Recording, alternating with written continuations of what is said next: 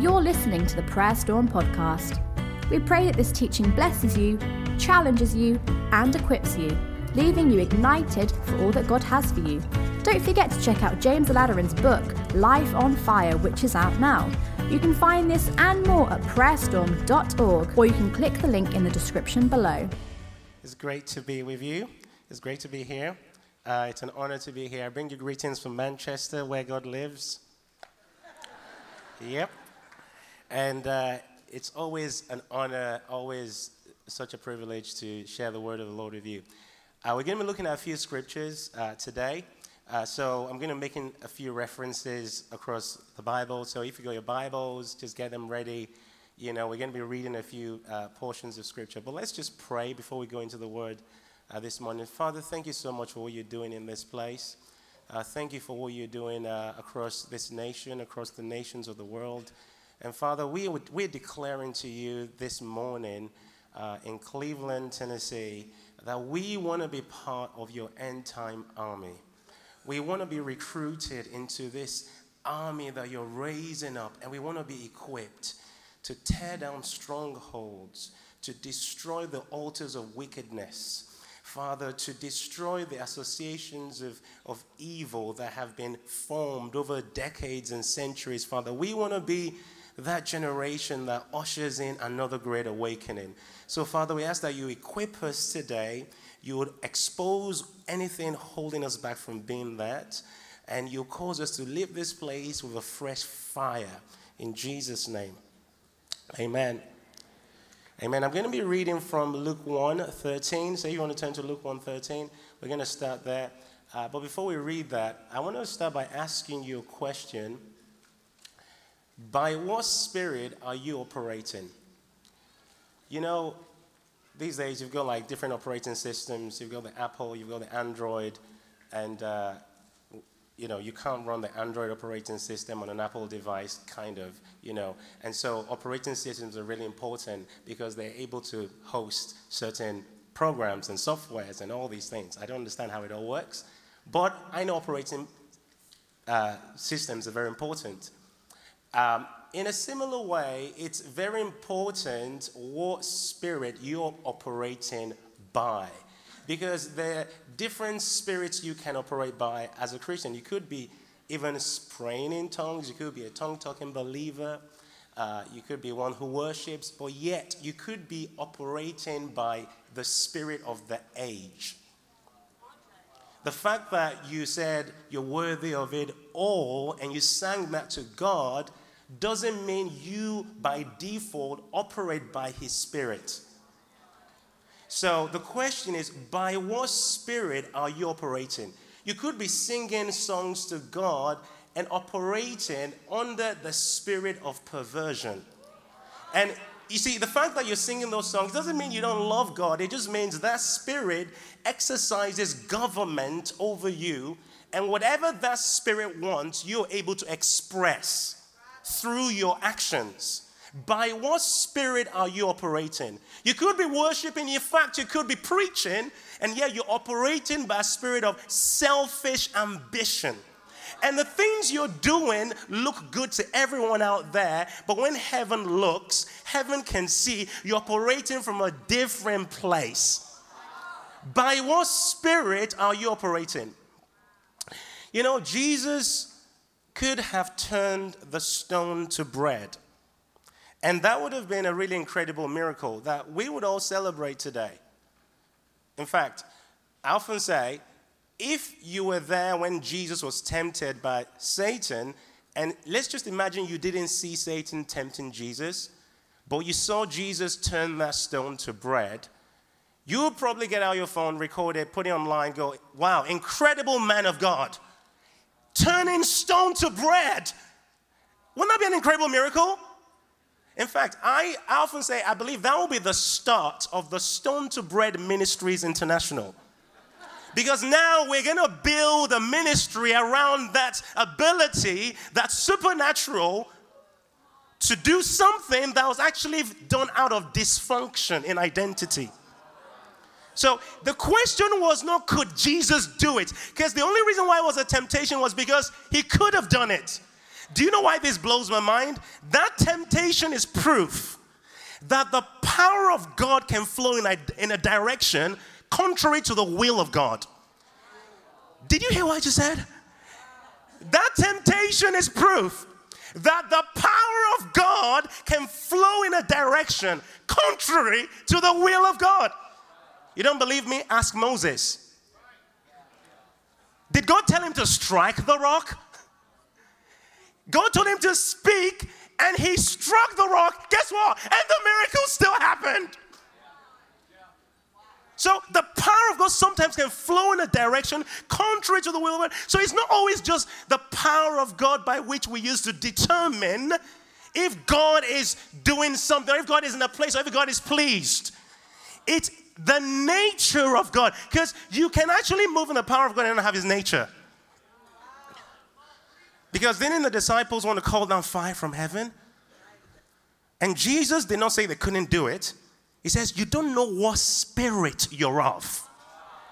You don't know what spirit you're operating by. So you can operate under a wrong spirit and it can seem like things are happening. And this is where we get easily deceived as believers, even as ministers.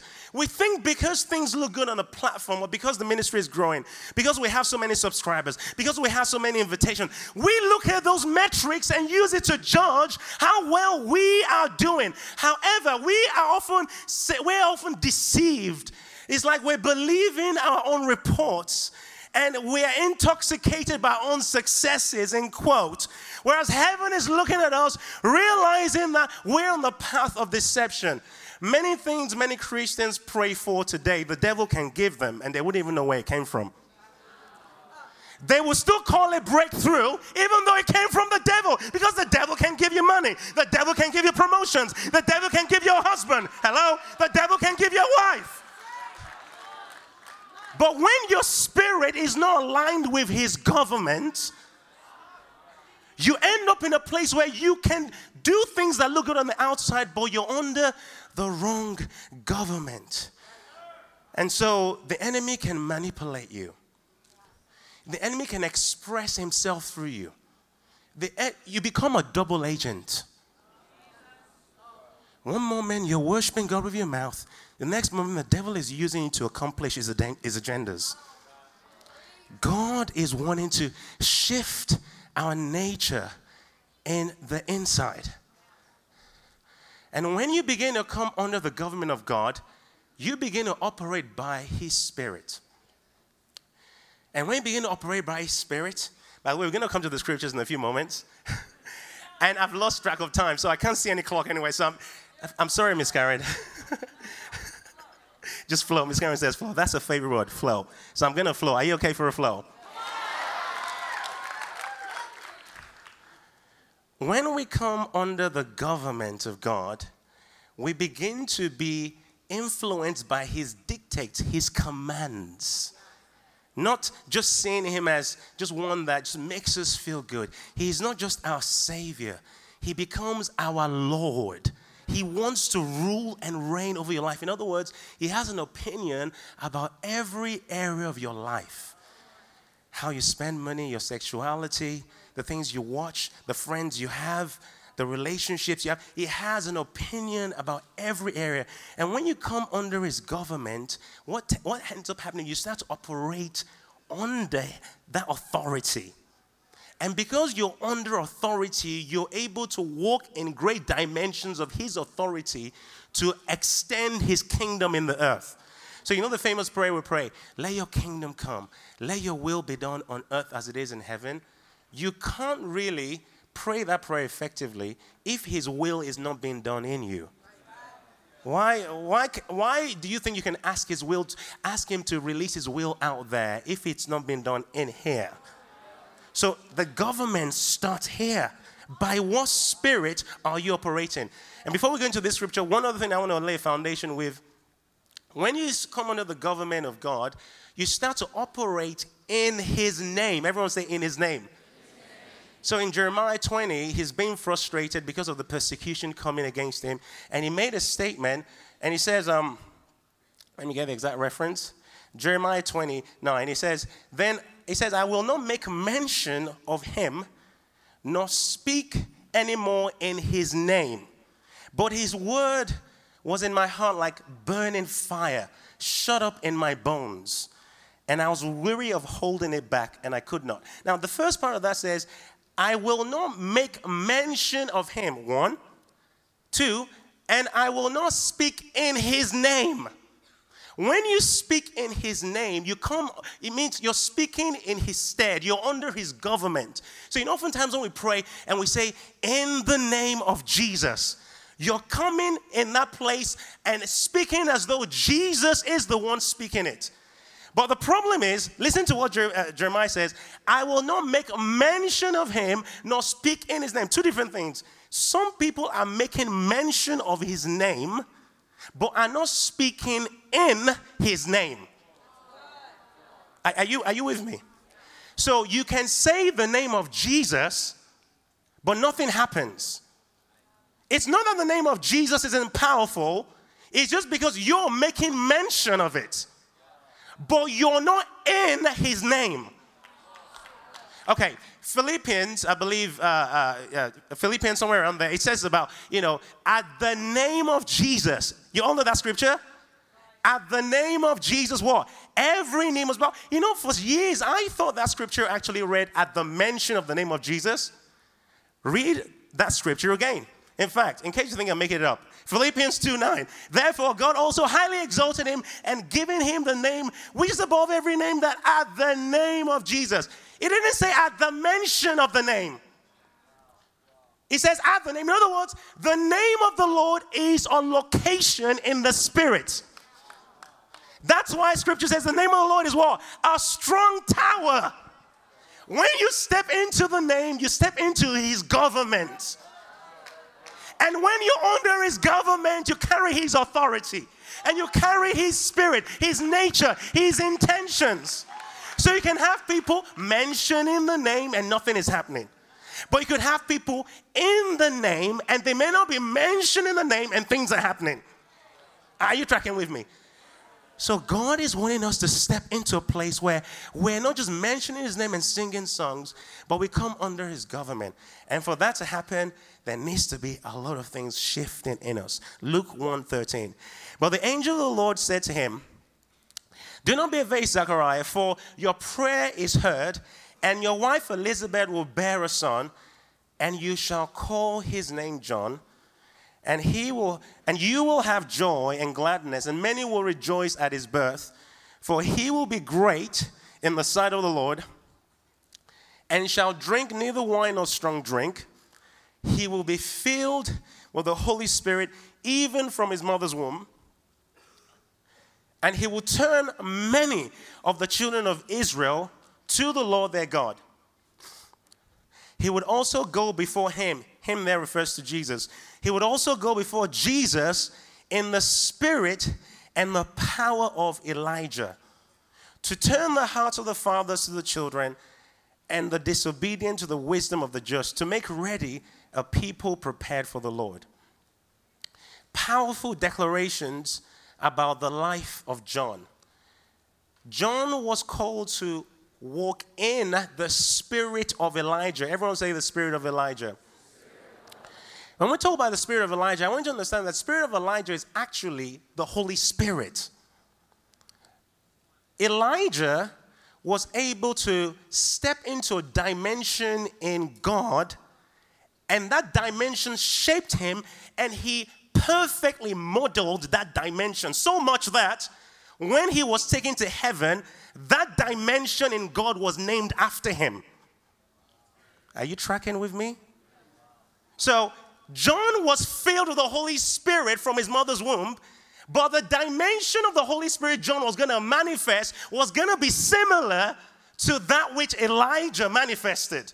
So John never met Elijah, but he he dressed like Elijah. His fashion was spirit inspired. because a spirit being was operating him. Are you tracking with me? So he was able to dress a certain way because his inspiration came from the spirit realm. Now, I didn't plan to go here, but do you know fashion can have spirit inspiration? And you look at fashion in our generation right now, and what it's often invoking is lust and perversion. Do you not think there's a spirit that's choosing to influence the way people dress so that there will be an increase of perversion? I'm, I'm just saying, some things I think about sometimes. John the Baptist's fashion was inspired by a spirit, was Holy Spirit. So he was operated by Holy Spirit. His diet was inspired by a spirit. He didn't just eat whatever he wanted. He didn't just do what everyone's everyone's having Burger King, everyone's having KFC, everyone's having, no, no, no. He wanted to eat locust and wild honey, locusts and wild honey, and he might not have been able to explain why he wanted to do that, but he was compelled to because he was functioning under the government of a spirit. When you function under the government of a spirit, it starts to influence your desires. It influences your preferences. It influences the way you spend your time. Watch the patterns in your life. Watch the way you spend your time and energy and money. Maybe with that, we can trace what spirit is operating you. Because John was carrying the spirit of Elijah. In essence, it's the Holy Spirit, but he, he's capturing, John is capturing something of what Elijah touched in his generation. And why did John have to be so crazy in eating locusts and wild honey and camel's hair? I, I don't even know if John might have been able to explain everything, but as we look back in hindsight, we can tell John had to be radical.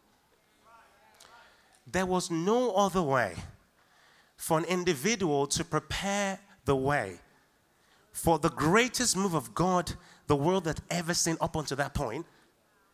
And if he was called to be the one to prepare that way, the only requirement or the main requirement heaven was going to put on him, on him was he was going to be radical in devotion. So the way he lived are you with me?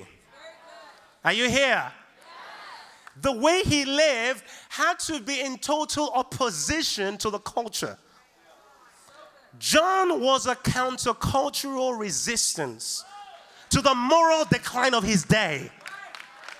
He captured something in heaven with his lifestyle. So everything about how he lived was opposing the culture. That was because he was called to prepare the way for something great. He couldn't look like the culture if he was called to change it. Hello, America.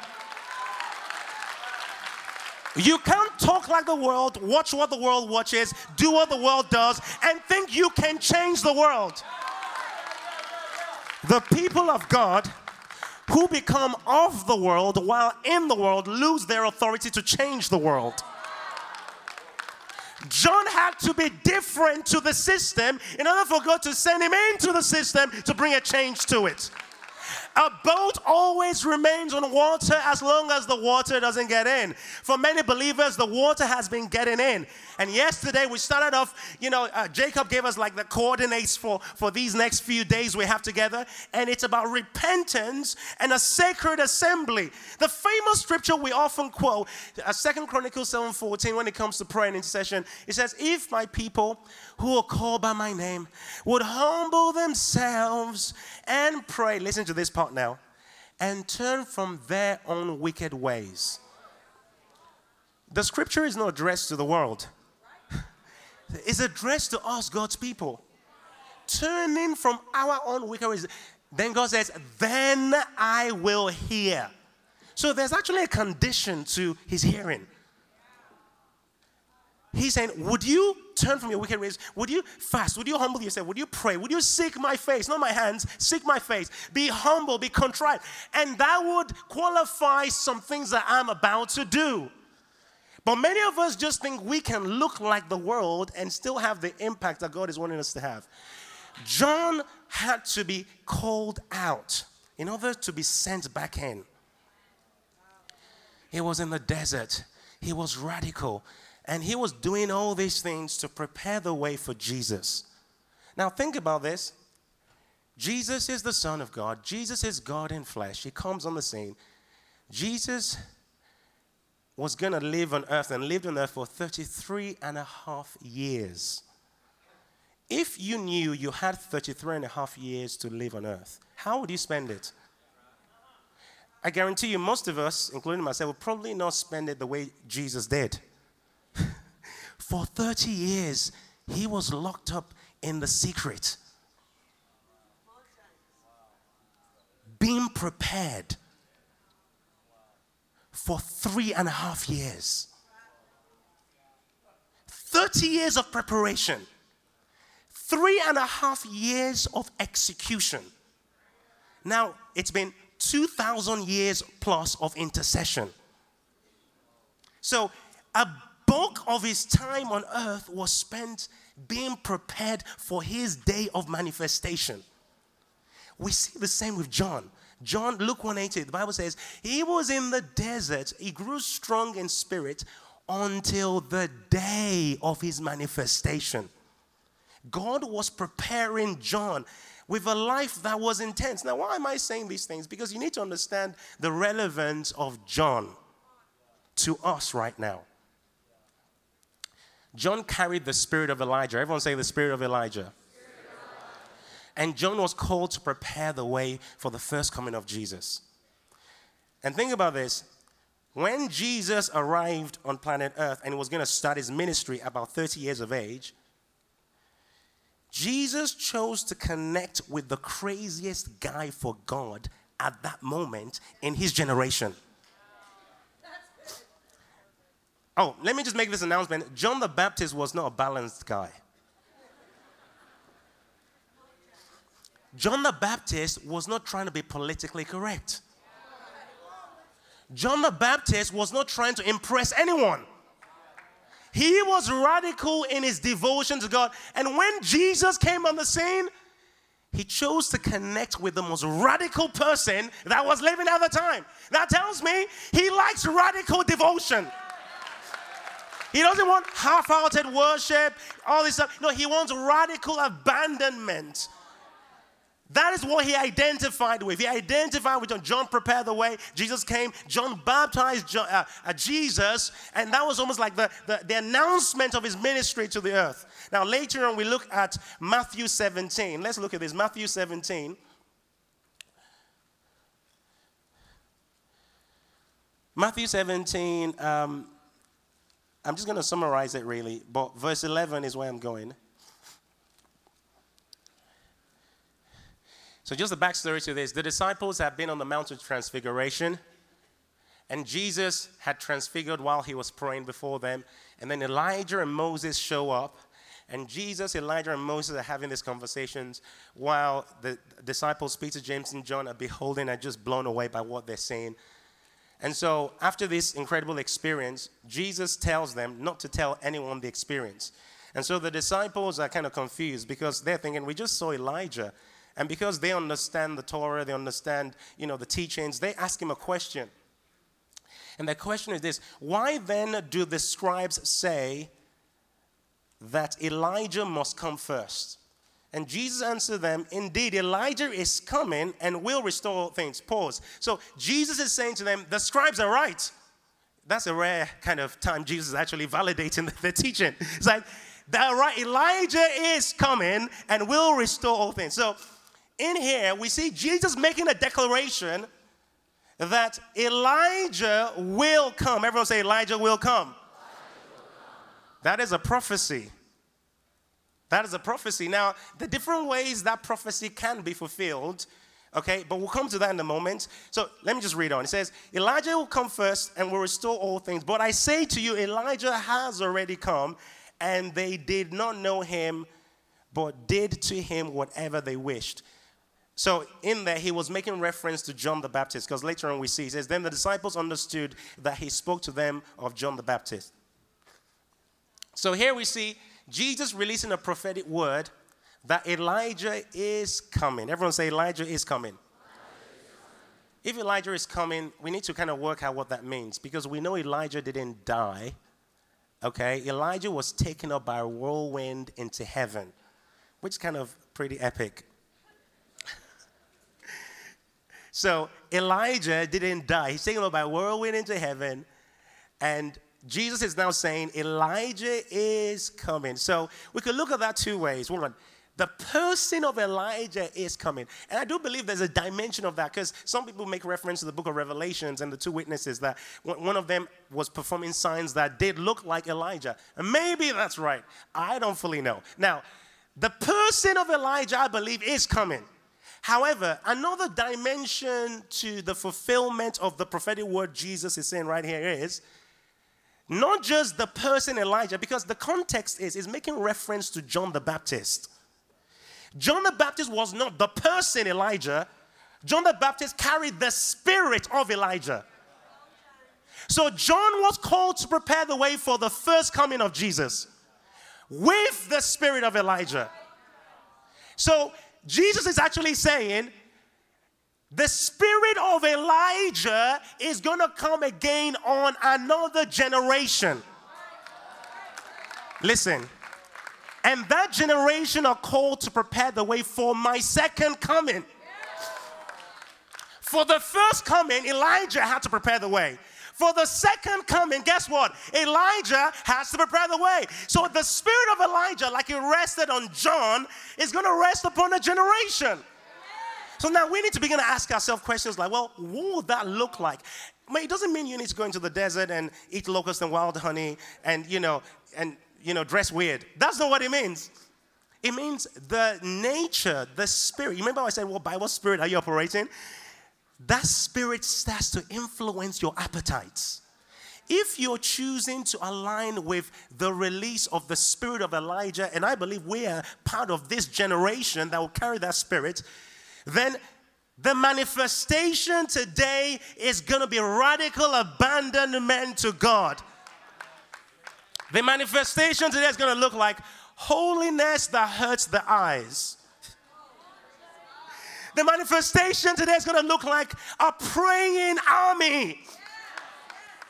I believe it's Luke 11 1. The disciples came to Jesus and said, Teach us to pray as John taught his disciples to pray. Their reference point was John was such a man of prayer, his disciples knew how to do it. Jesus, teach us how John did it.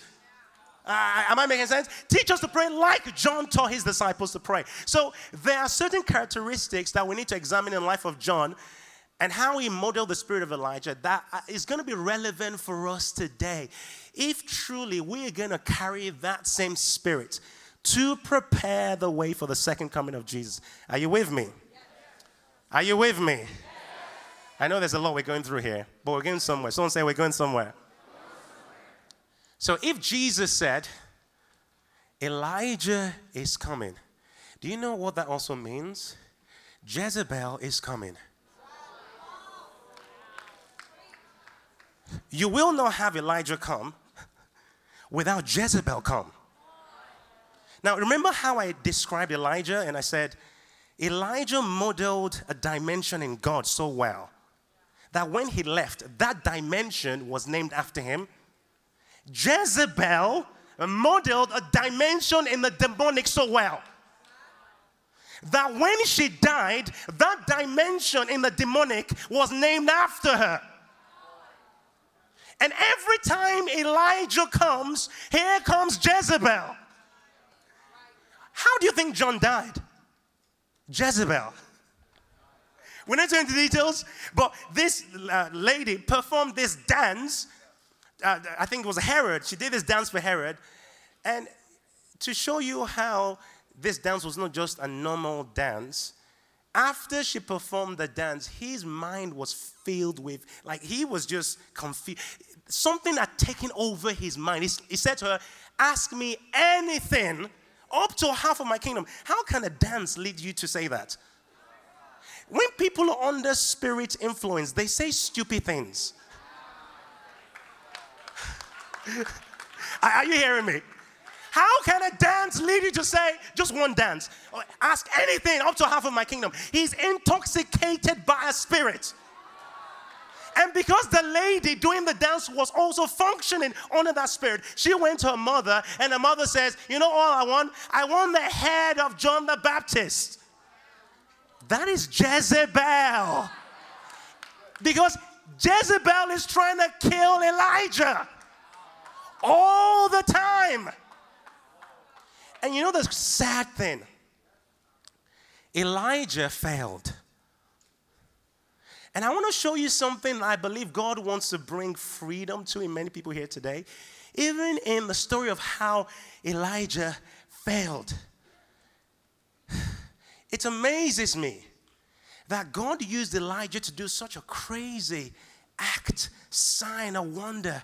He calls down fire. I mean, this guy, when was the last time you saw literal fire fall from heaven when someone prayed? This, this is like a legend. I mean, he has an incredible walk with God. This is a powerful man of God. He got translated by the Spirit. Like he, people did not know where Elijah was because oftentimes he'd just be translated to places. Physically translated. This man stepped into a dimension of the Spirit that was rare in his day. So this is not some weak person. This is a powerful man of God. He kills 450 prophets of Baal after it calls down fire from heaven. Okay?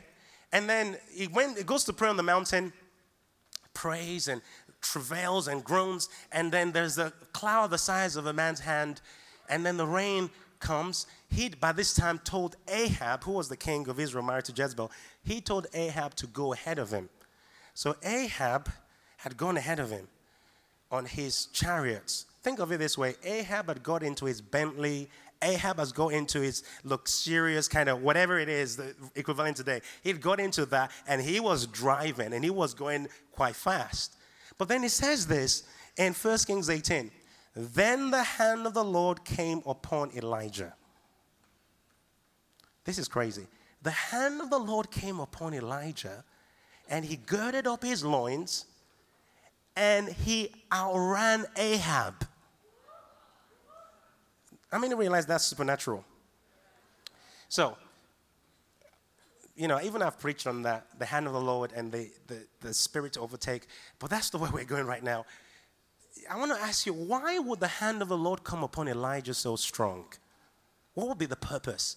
Just for him to show off his speed? No.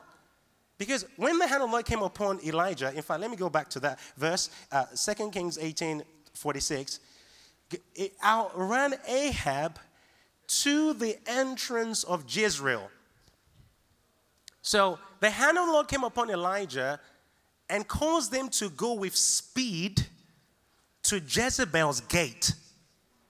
Because Jezreel, the, the, the, entrance of Jezreel is the gateway to Jezebel's domain. But something strange happens here.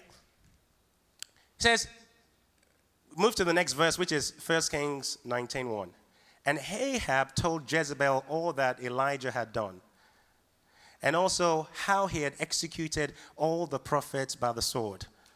And then Jezebel said this So let the gods do to me and more if I do not make your life as the life of one of them by tomorrow this time. By the way, this, is, this, this was the word that Eli, uh, uh, Jezebel sent to Elijah by the hand of a messenger. In fact, let me just pause there before I read Elijah's response. The fact that Jezebel sent this message to Elijah tells me she knew where he was. If she knew where he was, why didn't she just go and kill him? You know why? Because she couldn't kill him. What she couldn't do to him, she wanted him to do to himself. All she could do was release threats demonically empowered threat. We know that she was involved in witchcraft. So her declarations were not empty. They were demon, they were demonically empowered. So she sent these things to uh, these words to Elijah. And what I don't understand is how is it that the hand of the Lord came upon Elijah and he just gets to Jezebel's gates and just stays there? The hand of the Lord must have come upon him to not just get to the gate, but to go in and slay her. But he just stayed there. maybe he was tired. Maybe because of all the exploits he'd done for God, he just thought, you know, let me just have a break. It's been an amazing day. I don't know what it was, but he stepped into a moment of weakness because Jezebel took advantage of that moment and sent him threats. And this is what the scripture says. And when Elijah, verse 3, 1 Kings 19 3. When Elijah saw that, everyone say, saw that. So Elijah was sent messages, or message rather, saying, I'm going to kill you, basically. And the Bible tells us when Elijah saw that, the, the messenger did not deliver a picture to Elijah, the messenger delivered words to Elijah.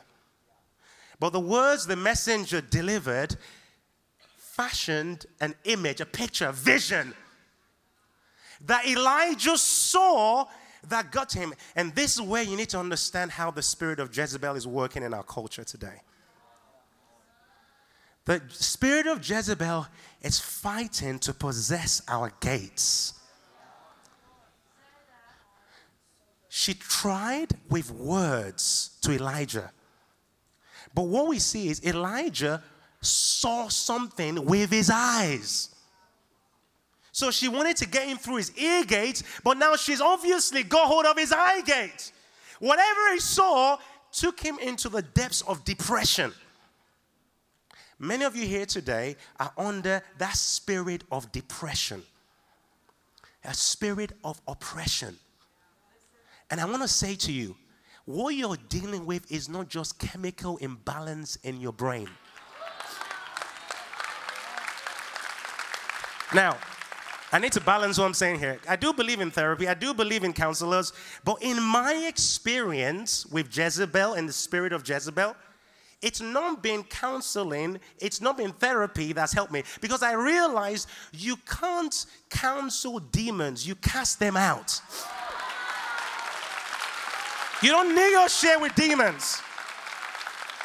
I know what it's like to be under that yoke of depression, heaviness, even after a powerful service. Elijah, hello?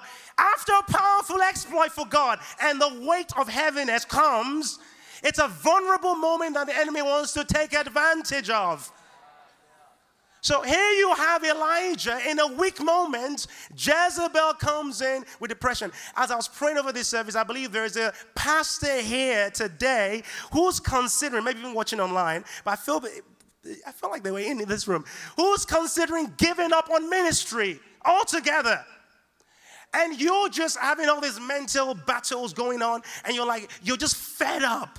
You're like, God, I am done. I'm disappointed. I'm done. This is not what you spoke to me about.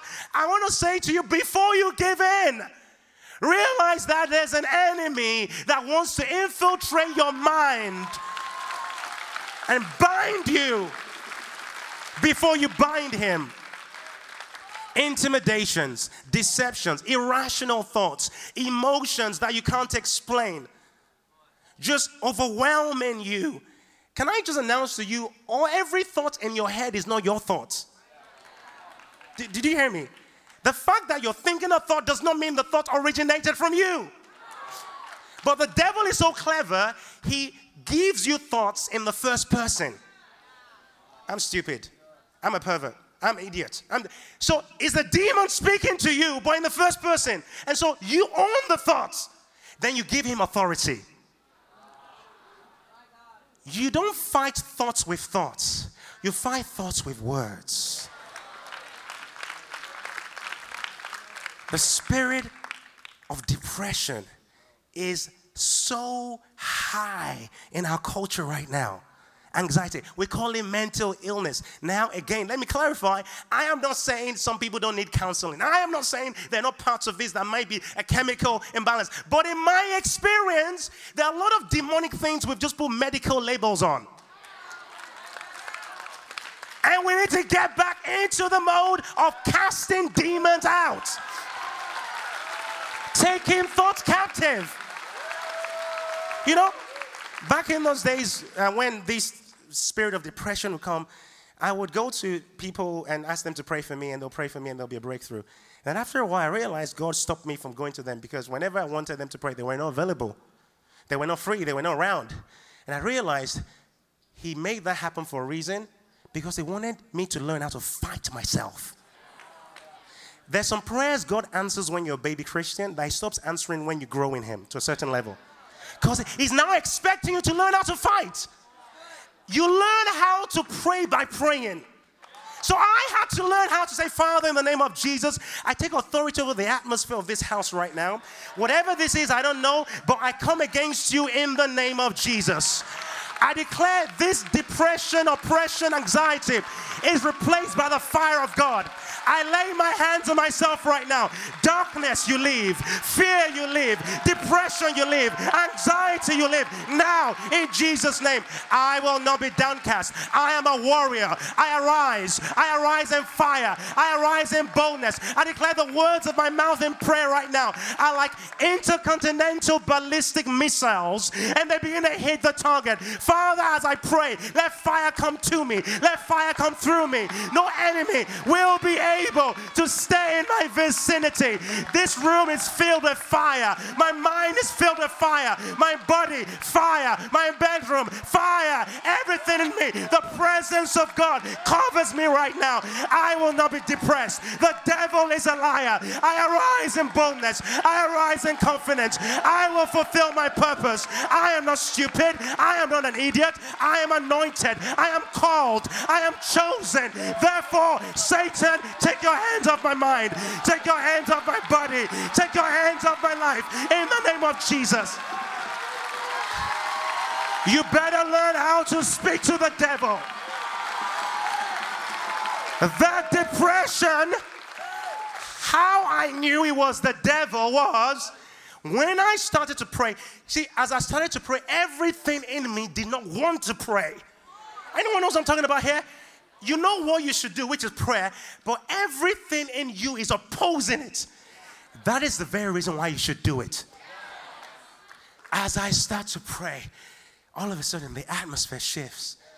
All of a sudden, I can't really make sense of why I was feeling depressed a few moments before. Because now I feel completely normal in myself. And then I knew I'm dealing with a spirit. I better learn how to fight. But I see many Christians just letting the enemy do whatever he wants to do with them. And they don't cast down imaginations. And you see, that scripture in Corinthians says, casting down. It's not just something you do once and you're done. You keep casting. You keep doing, you keep resisting it. Whatever you need to do to get your mind connected with the reality of God's realm, do it worship, praying in tongues, getting around other believers. Get yourself into your fighting mode. Elijah battled with depression. And after this, his assignment was terminated. Because he gave room to Jezebel, God terminated his assignment. And God said, Elijah, thank you for what you've done for me but now I'm moving on to someone else. Think about it. Why did God lead him to the gates of Jezreel if not to destroy Jezebel? But because he didn't do it then, he missed his moment. And then God says, Go and anoint these people Elisha, and then, you know, Jehu, and all these people. God called three names to anoint who are going to carry on the assignment. And so we fast forward now, and before I read this passage, I want to share uh, a, a dream. I remember some years ago praying and seeking God, asking Him, Lord, what is my generation up against? What are we dealing with? What are, what's going on with us? What are you doing, and what is the enemy doing? And I had a dream. Because of time, I'm going to just summarize it. In the dream, there was this wall behind me, and there was a head of Medusa uh, it was on the wall. To be honest, now, if you don't know me, my background is my parents, uh, uh, my dad is from Nigeria, my mom is from Ghana. I was born in Liberia. I live in England. My wife is from Manchester. So, I moved to the UK when I was 17. And so I didn't grow up with Greek mythology. It wasn't something that I had in my consciousness when I had this dream. But in the dream, I instinctively knew not to look at the head of Medusa. And if you don't know what the head of Medusa is, the head of a female, that, you know, the hairs are all snakes. In the dream, I had a very strong desire to cut the head off the wall. And so I was moving backwards so in the dream, I was in two states. I was in my body, but out of my body. I was observing the situation while I was in my body. You know how weird dreams can be sometimes, right? So I was observing the situation, but I was also in my body. I was trying to cut the head off this Medusa uh, thing. And the more I moved back, the more I felt its power, its pressure on me. The sad reality for me was I didn't have a sword, but somehow I was still determined to cut the head off. Well, the dream carried on with this struggle and I woke up with this struggle of not being able to cut the head of this Medusa. Now, I know enough about dreams for me to know the fact that I didn't win that victory in the dream bothered me. In fact, when I was praying about this service, I believe there are people here today that God wants to deliver you from perverse dreams. You know, your dream world should be a theater where God can come and release revelations to you. So if you're having perversion in your dreams, in your, in your dreams, sexual encounters in your dreams, if you're having demonic oppression in your dreams, it should point to you that something is wrong. Because Songs of Solomon says, um, even though I sleep, my heart is awake. So your spirit never sleeps.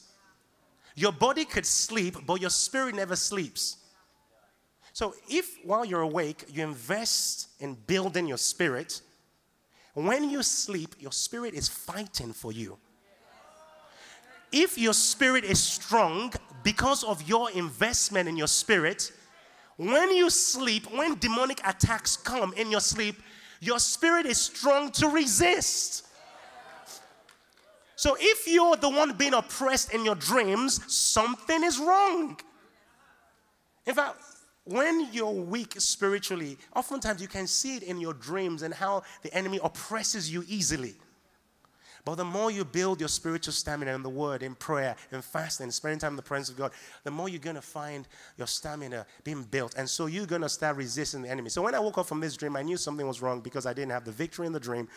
So I went into prayer. We had a conference that day. I shared the dream.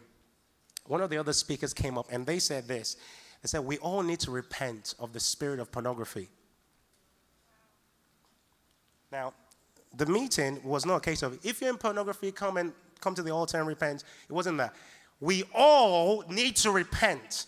And so, even though I wasn't engaged in pornography, I was like, Lord, every inward toleration of Jezebel. Oh, by the way, I didn't make this point clear. Jezebel is the spirit behind immorality, the spirit behind uh, pornography, the spirit behind sexual perversion, sexual confusion, gender confusion. The spirit behind that is Jezebel. Isn't it crazy that today we we struggle to define what a woman is? I mean, we didn't have that problem 15 years ago. now, to say what is a woman is like you, you just throw a bomb in the place, explosion. No one wants to answer the question. Anyone, anyone with me here? Is that just in the UK or is that anyone with me here? because there is a spirit increasing in rage against those who are called to carry the spirit of Elijah. So it's that Jezebelic influence that's infiltrated the whole system, the whole culture, the media, the entertainment, the movies, TikTok. It's Jezebel influence. I'm not saying every single thing on there is Jezebel, but it's influenced the whole system. So you you can go on these things just to catch up with a friend and send a message to a friend, and without you wanting to be flashed with images, it's coming in your face. Because Jezebel wants to capture your eye gate. Remember what I said? Elijah lost the battle at the gate. He got to Jezebel's gate, and then Jezebel possessed his gates. So Elijah lost the battle at the gates, and Jezebel is all about possessing the gates. So, social media, the platforms, the movies, the enemy is, inf- is, is, is almost, inf- uh, what's the word? Is releasing so much venom, so much, uh, it's like it's just increasing the intensity of the perversion.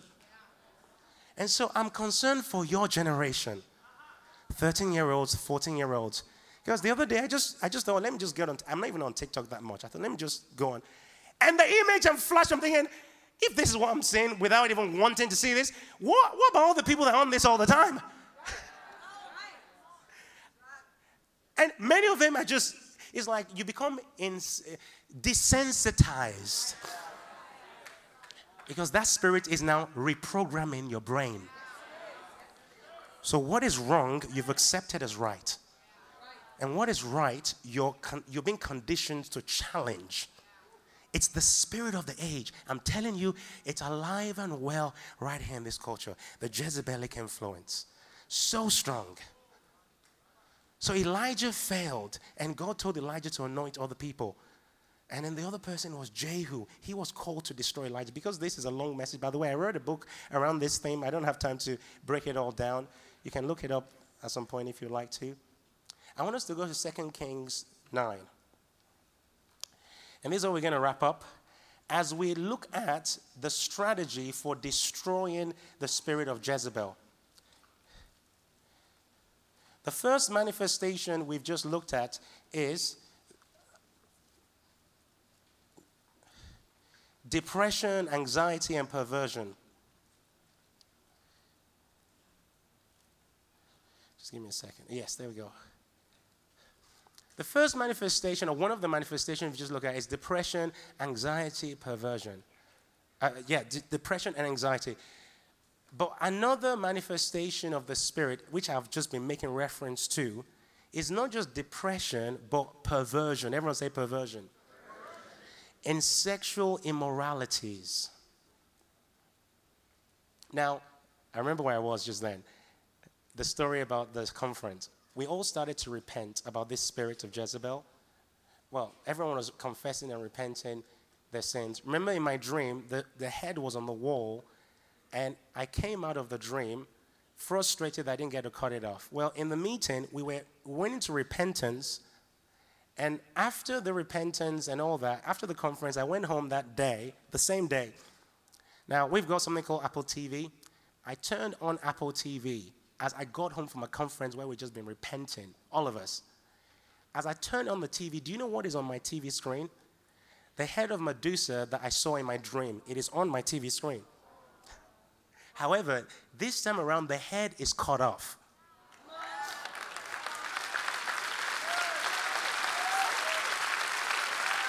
And the guy holding the head is got his sword in his hand. And my wife pointed at me like, James, look at what's on the screen. I'm like, oh my goodness, this is a sign. This, the Lord was showing us that what was going to break the influence of this spirit was repentance.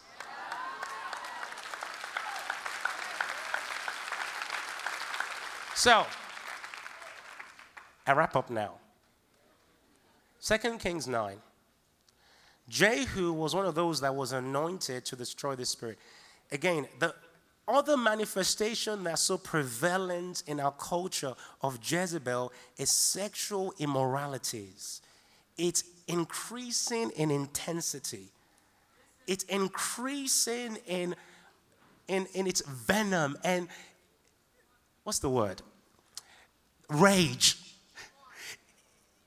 As in, you look at things that you think should be innocent, and it has hints of it in it. Where the enemy is raging, wanting to capture a generation. He's wanting to capture your mind. He's wanting to get through the eye gate. He's wanting to get through the ear gate. Now, I remember, just to give you just a bit of an insight into so, the raging nature of this spirit of perversion, Miss Karen, not too long ago, a few months ago, I was preaching along these lines, this very message at a conference in the UK. About 2,000 young people at this conference, preaching against this spirit of perversion. Lots of young people getting delivered of the spirit, which is going to happen here today, by the way. I finished, I finished preaching, get in the car with my wife. It's our anniversary. We go out somewhere to a hotel, have a nice time away. Get in the room, we check into the room, I go back to the car to get my stuff from the car uh, to come to the hotel room. I'm in the lift. Okay, hit whatever floor I was on, you know. So get in the lift, push the button. The lift is going up. The lift gets to my floor, Miss Karen. My door opens. bear in mind, I've just been preaching against the spirit of Jezebel.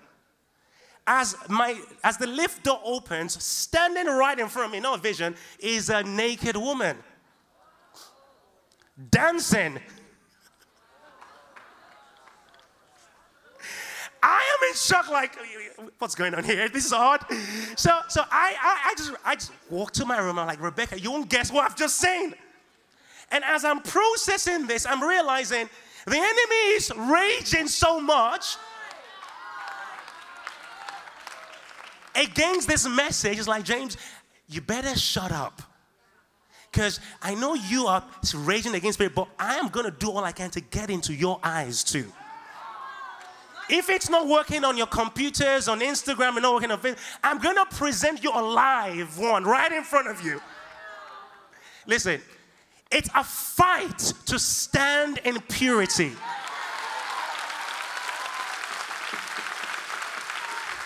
Do you know how I survived that? One word fire.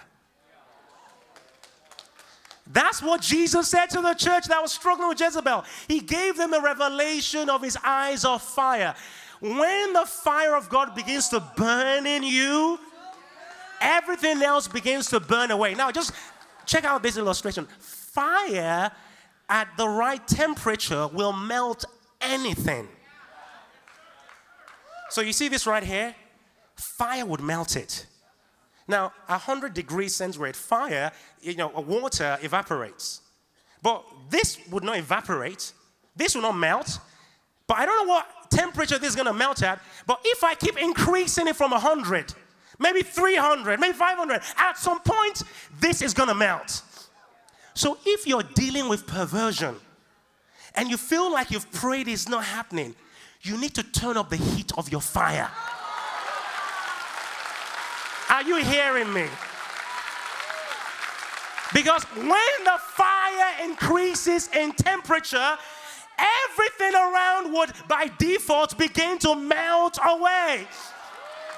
If it's not melting, turn up the heat. Turn up the heat. Turn up the heat. Give yourself, because His fire is the answer.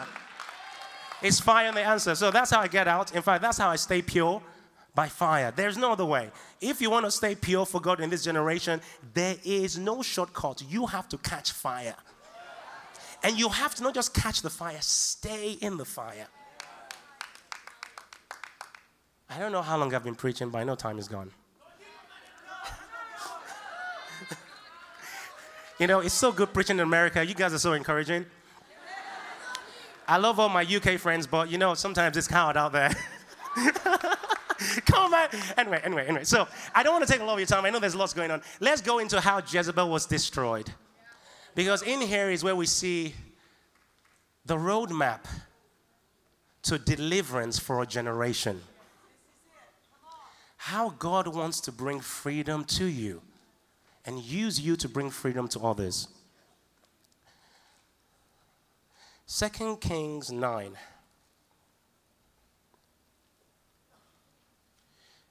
2 Kings 9:20. So it says, the watchman reported saying, he went up to them and he's not coming back. And the driving is like the driving of Jehu, the son of Nimshi, for he drives furiously. And I just want to point out that word, he drives furiously, connected to what I just said about fire. That whole idea about fire is what is being said right there. Jehu has been anointed and is on his way to destroy Jezebel. And the only language Jezebel understands is this right here driving furiously with holy fire. That's the same spirit that you have to capture. It's Matthew 11. The kingdom of heaven suffers violence, and only the violent take it by force. That is what Jehu was carrying right here. So Jehu starts to ride with this anointing uh, to go and destroy Jezebel. Now look at this. 2 Kings 9:30. Now Jehu had come to Jezreel. Now, when Jehu had come to Jezreel, Jezebel heard of it. And she and so she put paint on her eyes, adorned her head, and looked through a window. Just pause there. There's a lot in here, and we don't have time. But just think about this. Je- Jehu got to the very place Elijah got to. So when Elijah got to this place, the, his gates were possessed. Jezebel fought Elijah at the gate and possessed his gate. Jehu gets to the same place where Elijah failed. And so Jezebel starts to put makeup on. Now, if you calculate it, and I haven't done this calculation accurately, but it doesn't make any sense that Jezebel is putting makeup on to look good for Jehu because she's probably old enough to be his mother or grandmother. It, it, doesn't, it doesn't make any sense in the natural. So, what she was doing here was not natural. It was supernatural. It was a seduction she wanted to project to Jehu. So Jehu got there, and when as soon as she knew Jehu was at the gates, she prepared herself for war. She prepared herself to capture his gates with a spirit of seduction. Verse 31 Then as Jehu entered at the gate, she said, Is it peace, Zimri, murderer of your master? So, what's going on here is she has put makeup on and she's looking out of the window, right? But Jehu is not engaging with her seduction. So she projects lust and he bars it, he kind of just blocks it off. Listen, the enemy is going to keep projecting perversion to you. You're going to have to decide to not give it any foothold. Jezebel was releasing, she wanted to capture his eyes. However, he was pushing against that influence. So, this is crazy because as soon as she realized she wasn't going to be successful at his eye gate, she went for the next gate. What? His ear gate. And so she said, is it peace, Zimri, murderer of your master? Why did she say that? Because the person she's referring to, Zimri, murderer of your master, is a guy who has the record for the shortest reigning king in the, the history of the nation. He was king for seven days. And guess how he died? He burns the palace on himself, suicide.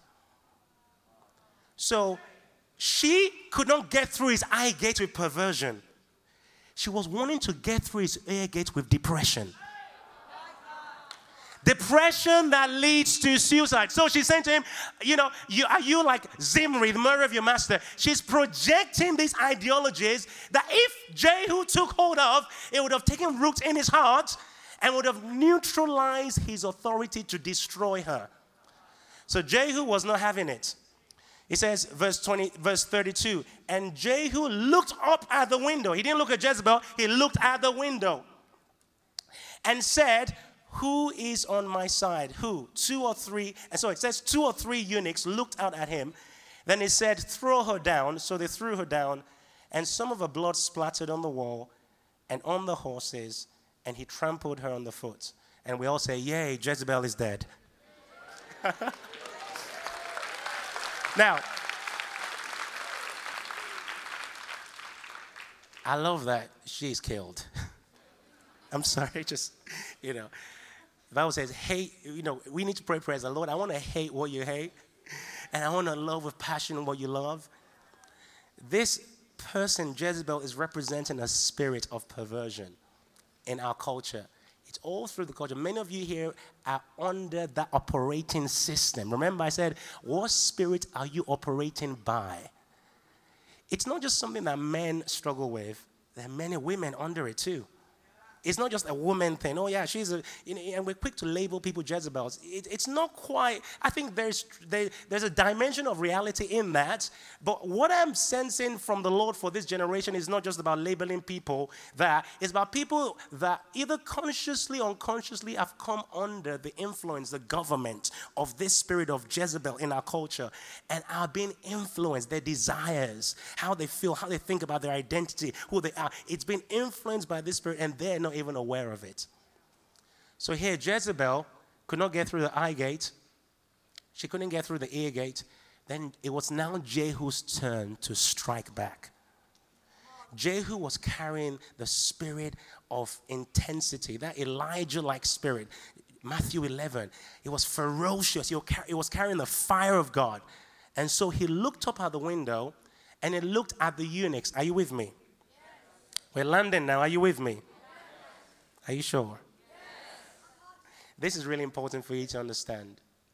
He looked up at the window and he saw the eunuchs. Now, who are the eunuchs? The eunuchs are people who, whose sexual organs have been cut off. So their purpose is to serve Jezebel, to guard her, to make her comfortable, to whatever she wants, they serve her agenda. So, what qualifies them to serve her agenda is that she had oppressed them in their sexual identity. Are you hearing me? The eunuchs were oppressed by Jezebel in their sexuality. Her wounding was a pathway to her binding of them. She had to first wound them in their sexual identity to bind them to her agenda. Are you tracking with me?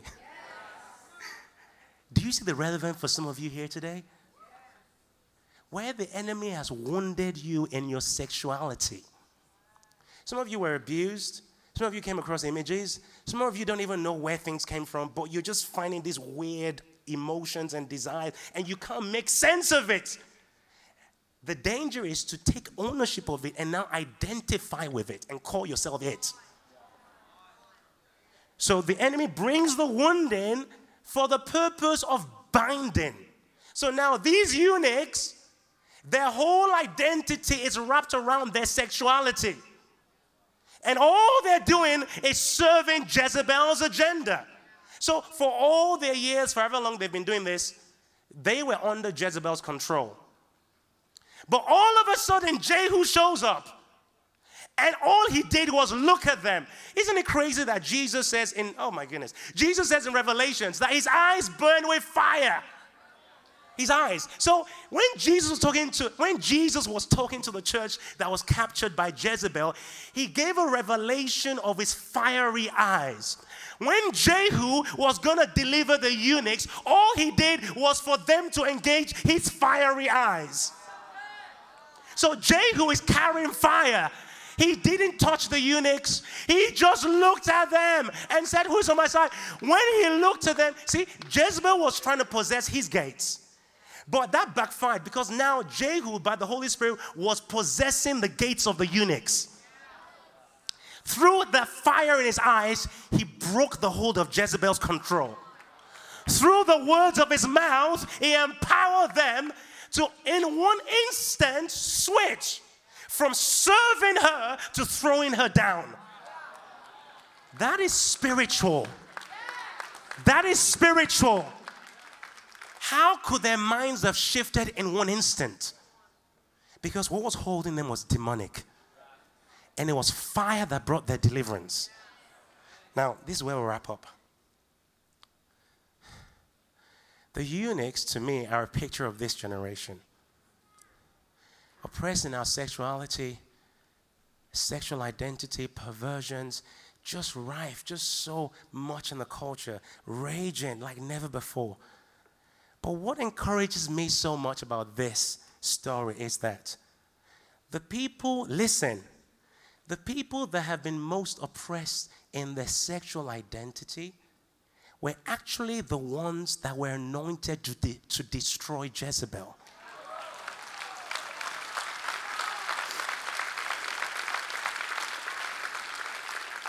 So you're like, oh, well, I'm struggling with pornography. Oh, yeah, I'm struggling with, you know, all these weird emotions. I don't know what to do with it. And so you are trying to just identify yourself with that struggle without realizing what the enemy meant for evil. God is actually setting you up to be a voice of deliverance to a generation. Because the eunuchs were now empowered to destroy the one that had oppressed them their whole life.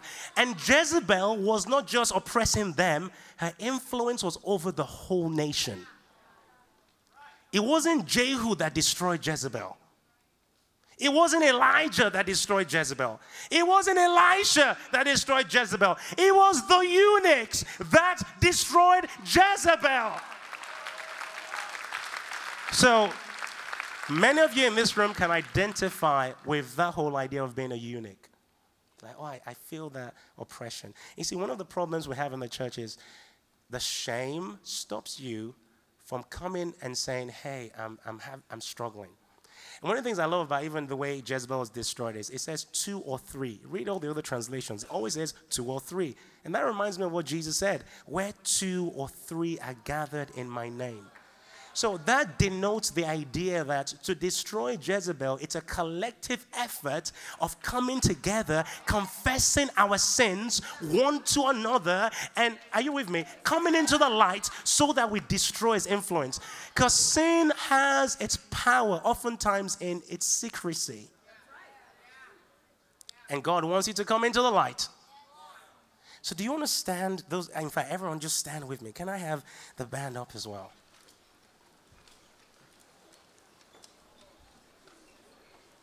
Those of you in front, I'd love you to just, by the way, try not to get into conversations right now. Listen, this is, this is critical. Just be quiet.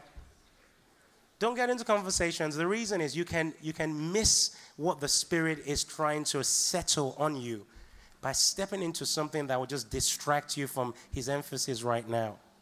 Try not to get into conversations. I know there are many of you in this room that this word is for now. It's sad that the church oftentimes is a place where we're scared to admit that we're struggling. It's like going to the hospital. Wouldn't it be sad if you went to the hospital and the doctor is making fun of, fun of you for being sick? The doctor is there to help, not to shame you for being sick. Well, why do we do that in church? If you're struggling, guess where we, you should come? Church, the people of God, because this is where we come into the light. This is where we confess our sins one to another. This is where the Lord releases deliverance and it destroys the yoke. So if you're here in front, I would love you to take a few steps back because I'm going to give you the opportunity. And I know some of you are pastors in this room. Please, I know this may be embarrassing, you might find it hard, and I'm not going to put pressure on you to, to respond. But I know there are pastors here, there's some leaders here who are just under the yoke of depression. By the way, what I'm giving an altar call for right now is not just sexual perversion. I'm also calling you here if you know you've been under the weight of depression, anxiety, and your dreams have been perversion, you know, you've been attacked by perversion, sexual perversion consistently, you feel like you can't shake it off, I'm calling to the altar. If it's depression and anxiety, I'm calling you as well. Leaders, come as well. Remember, two or three.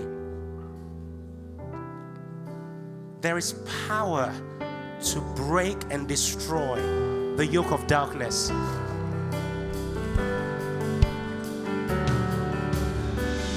Just bring it down. Just come. We're gonna we're gonna go somewhere in a few moments. You answering this altar call is not magical in that it's not like you come up here and that's the end. It, when you come up here, you're coming into agreement with who God says you are. And you're making a public declaration to the powers of darkness, the demons that have been binding and influencing. You're saying, Look, I am coming here declaring that you are not going to have authority over my mind, over my emotions anymore. This morning, this day, I'm throwing you down, Jezebel, your influence over my family, your influence over my mind, your influence over my emotions, your influence over my desires. Today, I'm coming into the light and declaring your influence broken, destroyed in the name of Jesus. I want you to come forward right now. Just begin to call out to Him. Now, listen, before we begin to pray, we're going to go into prayer. And when I say prayer, we're going to go into ugly prayer. Like, we're going to cry out to God. Because some of you, see, my, my wife, I've been in the labor room when my wife is giving birth for three kids. None of it has been pretty, none. And by the way, you guys do epidurals here. We do that in the UK as well, but for some reason the epidurals didn't work, so it was all raw. Any woman in the room that's had children can say amen. you know what I'm talking about? It was like when she was giving birth to that baby, like, like she didn't care who was in the room. She did. It was screaming. It was ugly. It was. Now there was only there was only a handful of people there, myself and you know the doctors. But in that moment, it wasn't the time to be nice. Any woman who has had children know I'm talking about now. It's not a moment to be nice when you're in desperation to give birth to the purpose of God. When you're in desperation for something to shift, you need to forget about who's around you, you need to forget about who's there, and you need to get into your most raw state before God. And that's why I want us to hear what I'm saying before we pray. Because we're going to cry out to God. It's not just hands being laid on you that's going to bring freedom. It's actually your heart connecting with your Savior, connecting with the fire in His eyes. So the band are going to play, and we are all to pray. If you don't know what to pray, you might want to just lift up your cry to heaven and just cry out to Jesus and just say, Jesus, Son of David, Jesus, have mercy on me. I call out to you today. Let every yoke of oppression be broken. I call out to you today. It's my day of deliverance. I cry out. Hey! I will not be silent. I will not be pretty about this.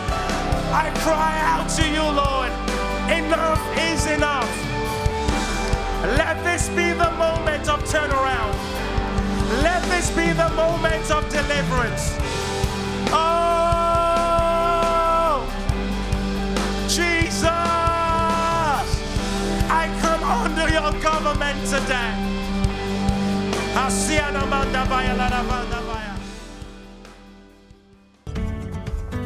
We hope you enjoyed this Prayer Storm podcast.